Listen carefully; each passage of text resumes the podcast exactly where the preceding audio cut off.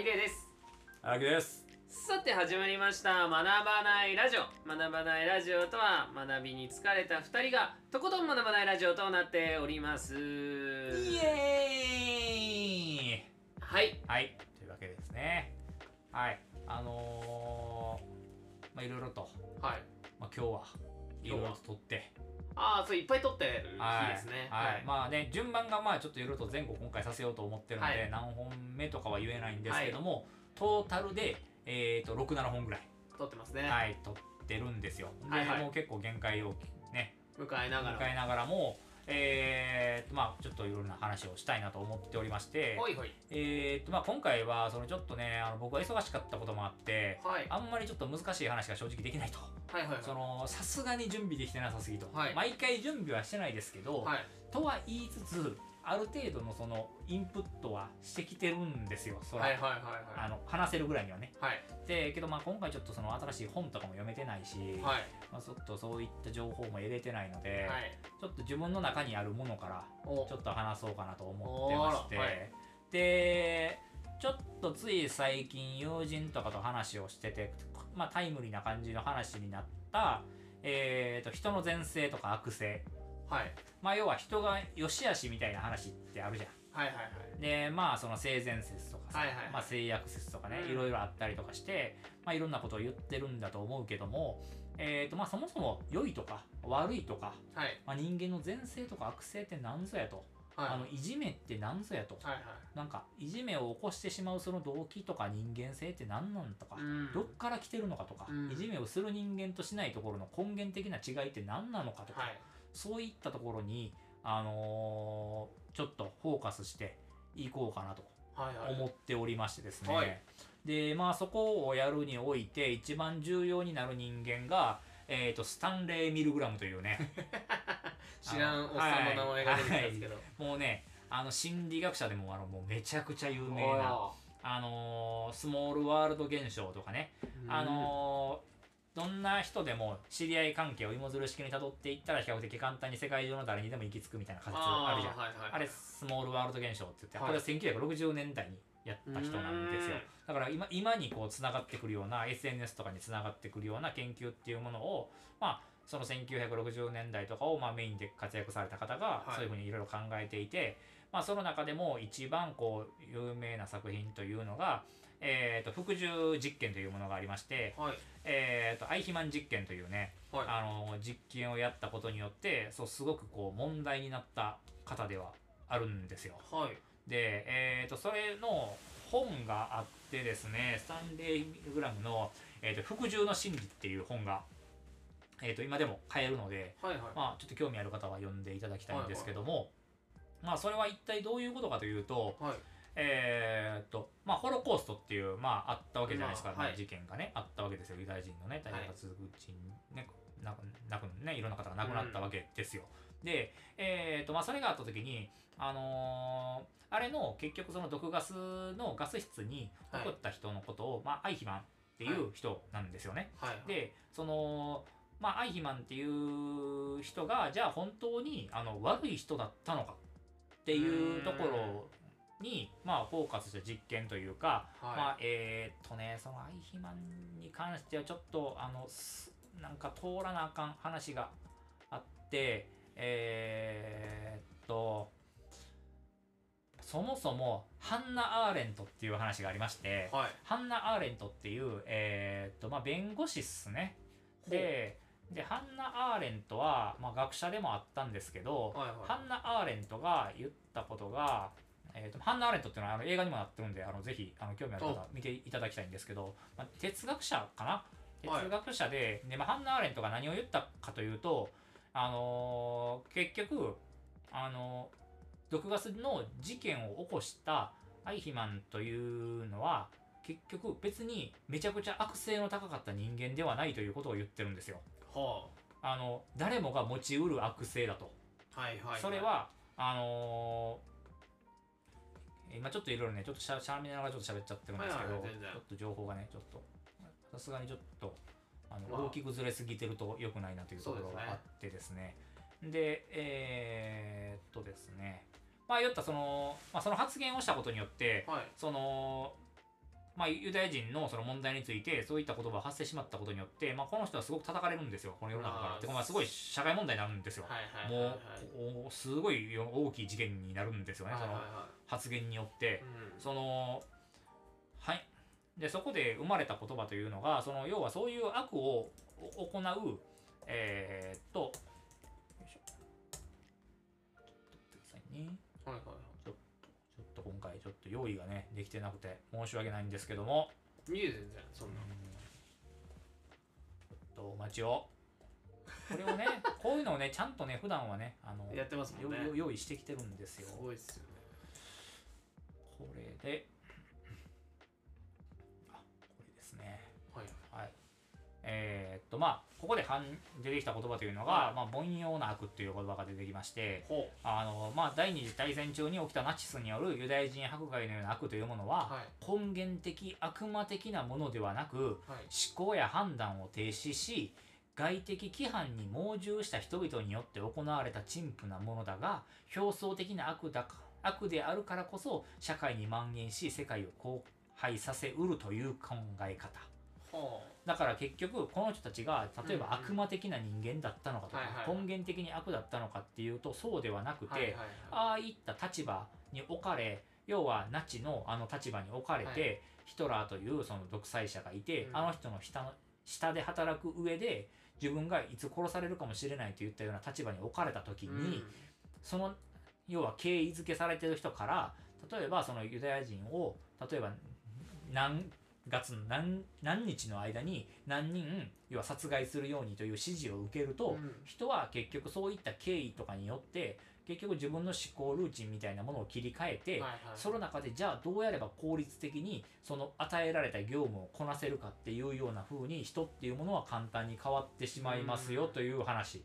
だから私たちですらあのあのアイヒマンになってしまう可能性っていうものを秘めてるんですよということをうん。ハンナ・アーレントは、まあ、言ったんですよ。はいはいはい。だからあなたたちはその誰かをすごくこう悪だと言ってユダヤ人迫害のことを、うん。まあ要は実際実行したから悪なのは悪なんだけども、けどあなたたちにもそういった悪性は含まれてるし、うん。そもそもこれを聞いてる皆さん全てにこういった悪になる可能性を持ってる。それが凡庸な悪というものの正体ですよという話をハンナ・アーレントはまあ言ったんですよ。はい。でまあこの方はまあ1900年とかまあ1900まあ同じような時代1900まあ中中期ぐらいのはい。活躍された方ででまあその時に、まあ、アイヒマンというところアイヒマンのことに関するホロコーストのメカニズムをやるためにミルグラム自身はその心理学っていうものをこうベースにあの服従の行動行動研究っていうものをやるんですよ。はいはい。で K に対する服従っていうものをまあ出版してですね、まあ、うんそれはまあ今でもあるんですけど、えー、とどういったような実験をやったかと言いますと,、はい。えー、とまず、えー、と椅子に座らせられてる人がいますと。はい。で、まあ、そこは結局、えー、とスイッチを押すと電気が流れる電気椅子ですと。はいはい。で、えー、とでもう一人そのその部屋とはまた別の部屋に監視する部屋を作って、はいその監視する部屋にはもう一人の人を置いてその人が電気を送れる権利を持っているはいっていう状態とそれに指示を出す人っていう実験を行いましたと。はいでこれでいう、えー、と仕掛け人は研究者と電気椅子に座ってる人です。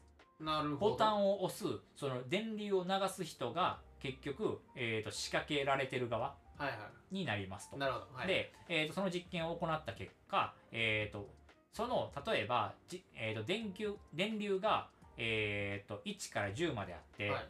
例えば、まあ、6を超えるともう死をはい。死に近づくぐらいの電流だと先に伝えておきますと。はい。で、えー、とある質問をしてその質問に対して、まあ、答えなかったりその言うことを聞かなければ電気を流してくださいと言われてますと。なるほど。はいはい。でで実際にはこれ電気流れてなくてはいはい。電気に椅子に座ってる人は役者なんですよ。なるほど。そう。ですよね。でそれでまあ実験を行ったふりをしてはいはい。でまああるこの実験を進めていくとえーっとまあ多くの人はえーっと1とか2とかで電気を流した時にうん。苦しんでる様子を見て、こんな実験はおかしいと。こんなもの私は付き合ってられないと。いうことで、まあ、実験を放棄して、はい。そこで得られる報報酬とかも全部放棄して、うん。帰っていくみたいなパターンが見られたと。けどそれをいろいろ試したんですよ。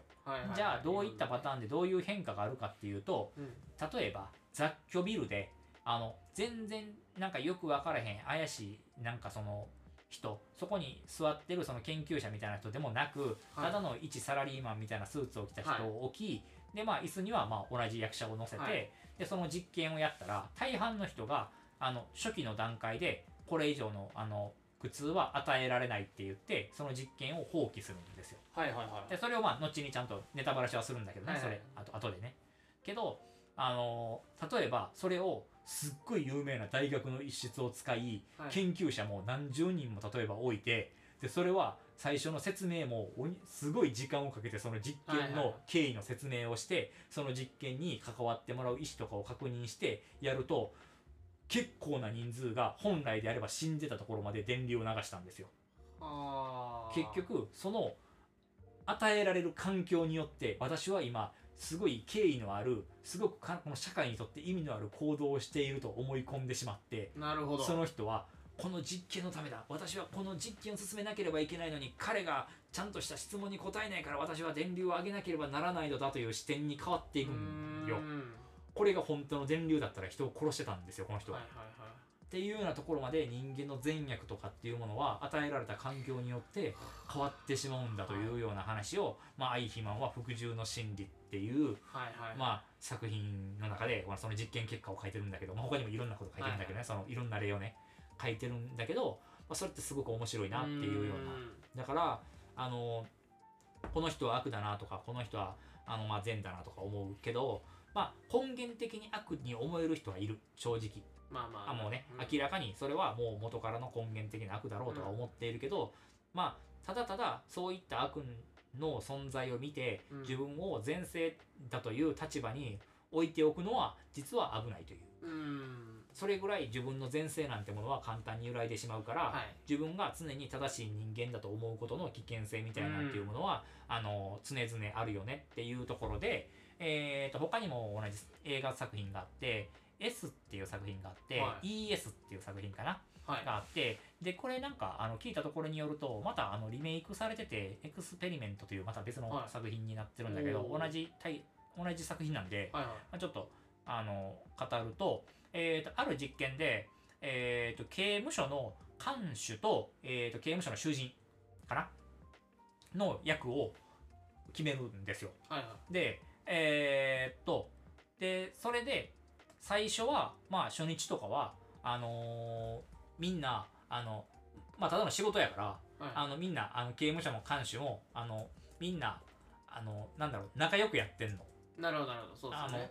はい。そう最初みんな「ウェーイじゃじゃあちょっと今日た楽しもうぜ」みたいなまあみんなね。で看守とかみんな「ウェーイ」みたいな。なんかこうなんかなんかなんか飯来るよぐらいのこうテンションでいいの、はいはでけどそれが途中からあのおかしくなり始めんのねそのはい。映画が。えーっと、まあ、新聞広告によってもともとこう募集された男の人たちがドイドイツのまあ大学地下に設置された模擬刑務所でねはい。囚人と看守の役を2週間演じ続ける実験が行われるんですよ。でこの実験のまあ存在を知った主人公の人は実はまああのー取材をしに来てるんよね。はい。まあその報酬もめちゃくちゃ高いからうん。報酬ももらいに来てるんだけど、でまあこれ自身でまあこのえーっとまあ実験っていうのはまあその新聞広告を見ててまあ条件っていうのが拘束時間っていうのがまあ2週間だと。でえーっとまあ2週間で4000マルク25万円。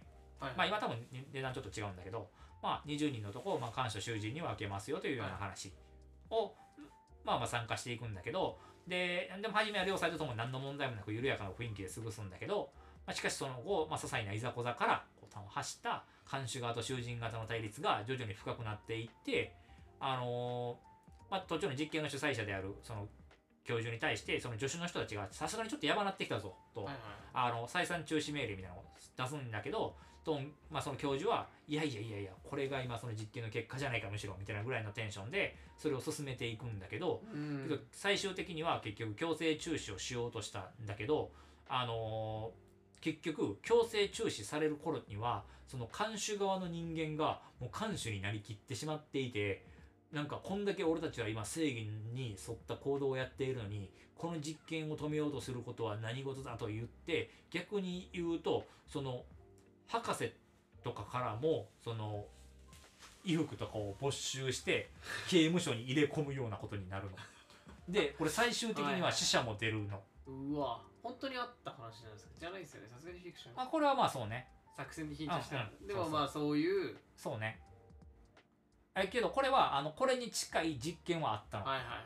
そのスタンフォード監獄実験っていうのがあってはあ。それの実験をベースにやったやつなのでそういう人間性が変わるっていうことは証明されてる。の最初は言ってたのにしまいに囚人も別に一般人だし看守も一般人なのに、はいはい。囚人がやる行動に対して看守が急に怒ったりし始めるの、はいはいはい。なんか「お前は囚人のくせに生意気なことを言ってんじゃない」みたいな。なんか何を喋っているみたいな。はい深夜なのにお前たちは何をしてるみたいなことを言い始めんの。立場がなんか急に生まれ始めんの。はで刑罰とかまでし始めんの。あはいはいはい。ちょっと言うこと聞かへんかった。全員ただの一般人やのにでもうどんどんどんどんお互いのが対立していって、まあ、最終的にはもうすごい暴動みたいな感じになるんよね本当の。だそれも結局そういった立場はいはい。を与えられると、うん。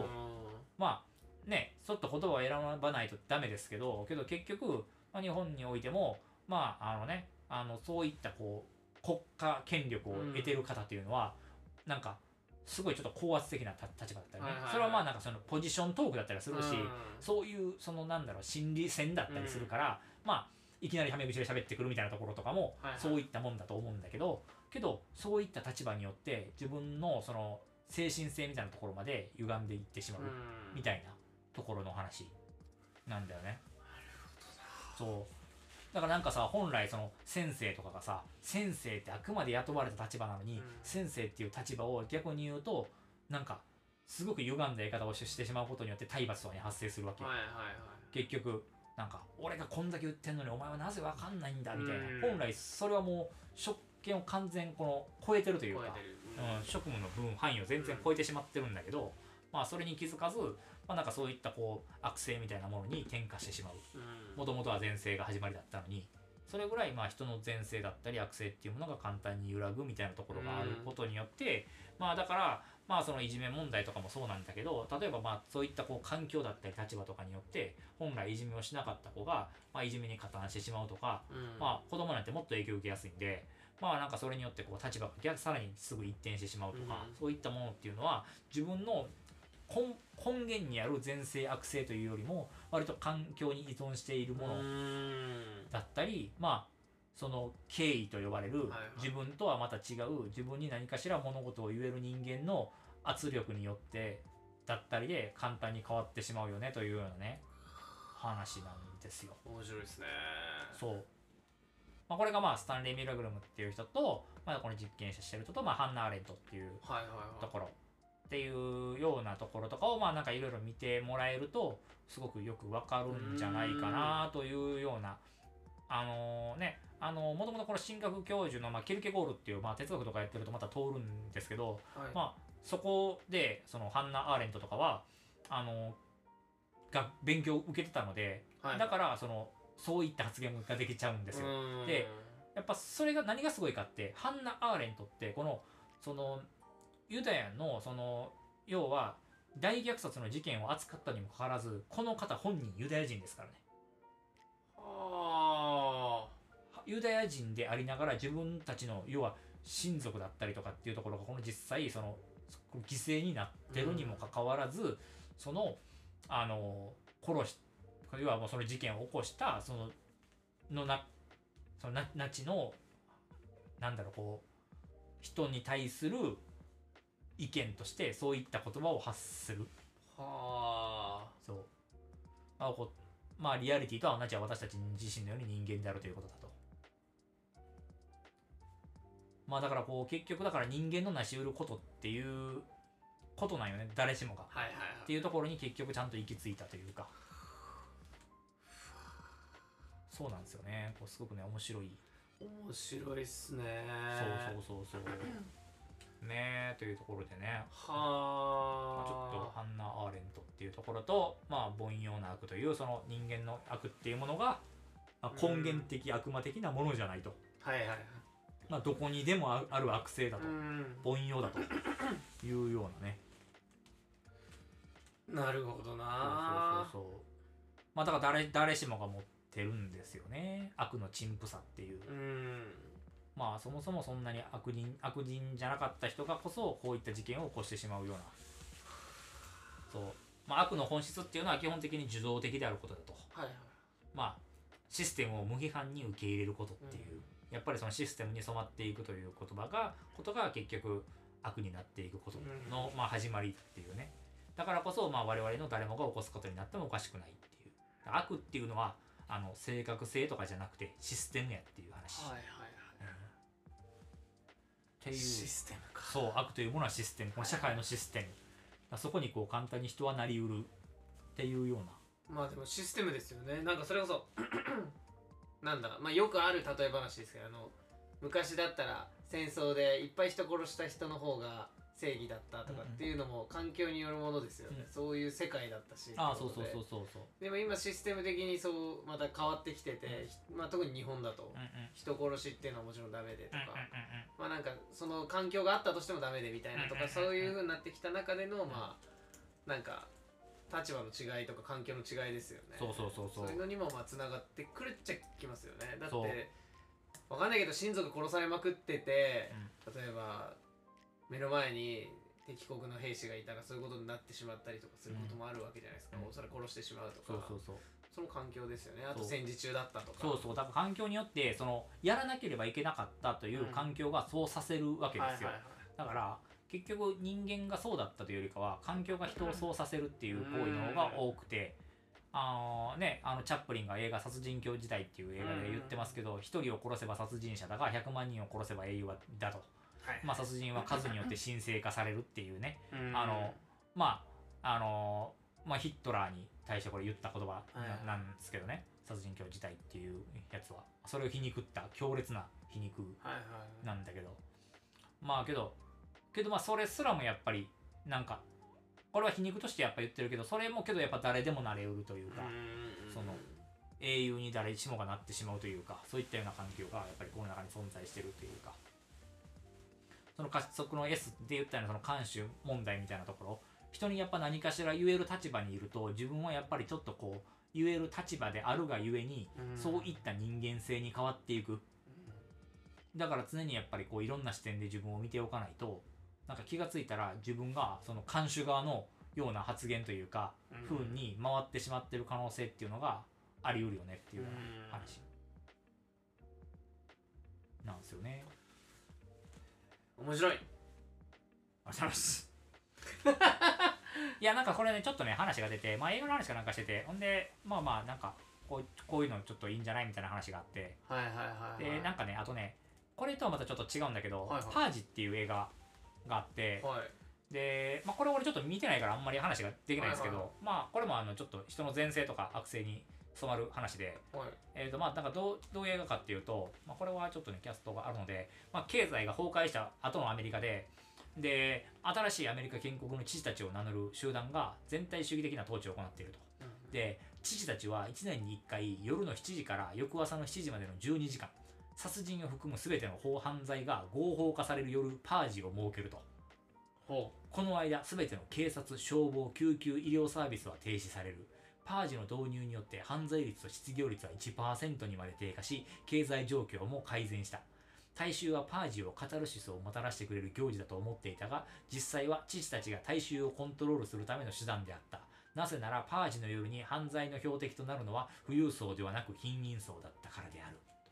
うほでそんな状況下の2022年3月21日ロサンゼルス近郊の富裕層の居住区に住むサンディン家は息子がパージの前にのぎ逃げ込んできた男をかくまったためパージャーって言われるそのパージで人を殺そうとする人たちと富裕層なのに戦うことになってしまったというような話。ほ本来それの犠牲者にはならないはずの人なのにね、はいはいというようなね話があってまあこういうこう人間のこう悪性みたいな一日だけ解放していいよって言われたら人がまあこの1年に1回殺せるなら法律が許すなら誰かを殺したいとか思ってしまってる人たちが犯罪を犯してしまう。まあ犯殺人以外もできちゃうからねこれは、まあ、極端な話でこうねこう人をこう襲ったりとかすることもできてしまうというようなね。